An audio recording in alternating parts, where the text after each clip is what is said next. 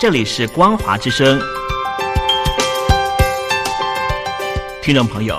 从现在开始，请您一起来关心最近发生的新闻事件。欢迎收听《光华随身听》。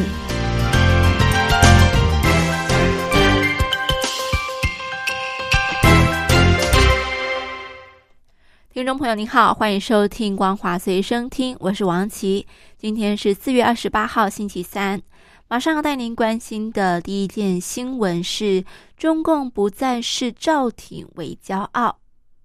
我想所有的听众朋友应该都有关注奥斯卡奖项哦。那么，北京出生的八零后青年赵婷在四月二十五号夺取了奥斯卡的最佳导演奖，创造了历史。然而，本来应该要将赵婷视为金字招牌的中共当局，在颁奖日却是突然的闭口不言，对于奥斯卡颁奖只字不提。为何会如此呢？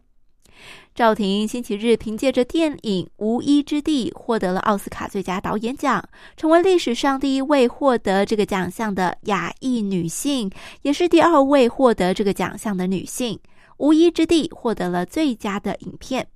那么，三十九岁的赵婷不止出生在北京，她的父亲赵玉吉还曾经是国企的高管，曾经担任首都钢铁公司总经理、中国国防军工物资总公司的总经理，以及中国机电设备总公司总经理。所以，严格说起来，赵婷也算是富二代。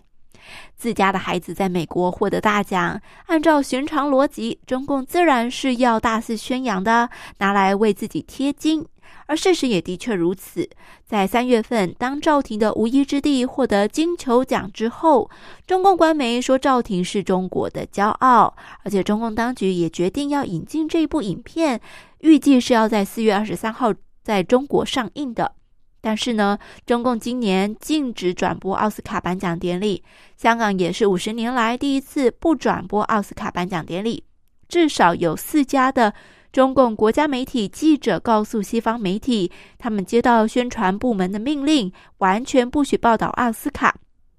而在豆瓣上面，《无依之地》的中文海报被撤下了，同时中国地区上映的日期也消失不见了。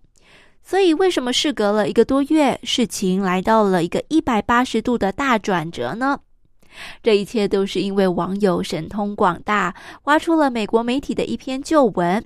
赵婷在二零一三年接受杂志《电影人》的采访，报道内容引述了赵婷说的话：“哎，所有的一切都要从她小时候在中国说起，而中国呢，是一个充满谎言的地方。”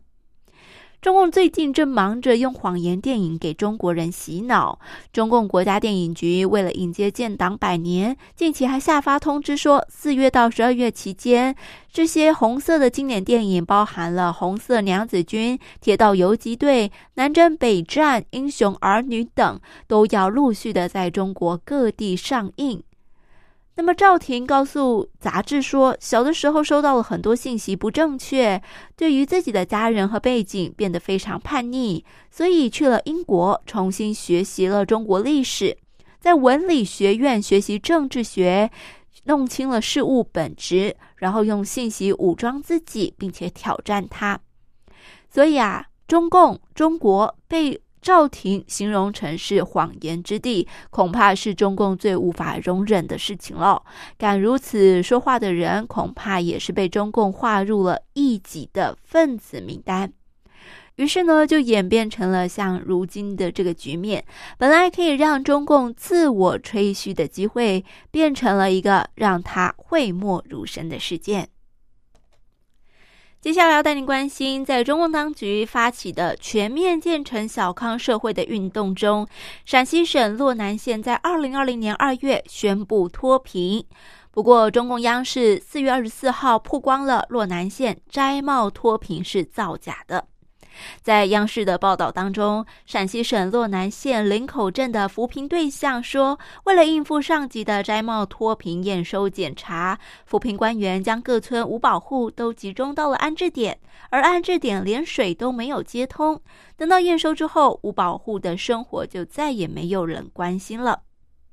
央视报道说，该县的水利局拒绝回应上述的消息，甚至还质问记者是谁派你来的。那么，四月二十六号，中共陕西省政府新闻办发布了关于央视的报道初步的结果。通报说呢，陕西省通过了几天的实地核查，央视所反映两个村的五保户在摘帽前供养、住房、饮水的问题都已经得到解决，脱贫摘帽确实达到了国家和陕西省的相关标准。不过，陕西省脱贫造假事件引发了舆论关注，相关话题一度冲上了热搜榜。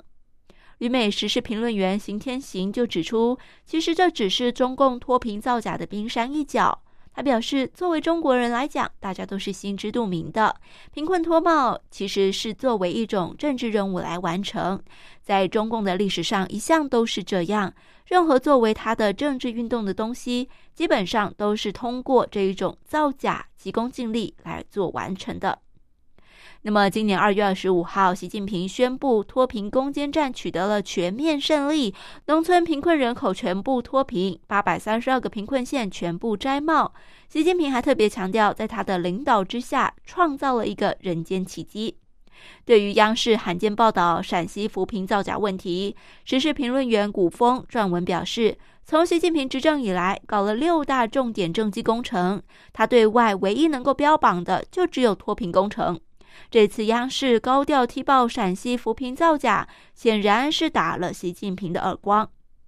文章提到，按照中共的四个意识和两个维护要求，凡是习近平的重点政绩工程，媒体绝对不允许做负面报道，否则就是与习近平唱反调。那么，从这一次央视曝光陕西假扶贫的事件来看，只有两种可能：一就是记者的个人行为；二。就是有反袭的势力受益。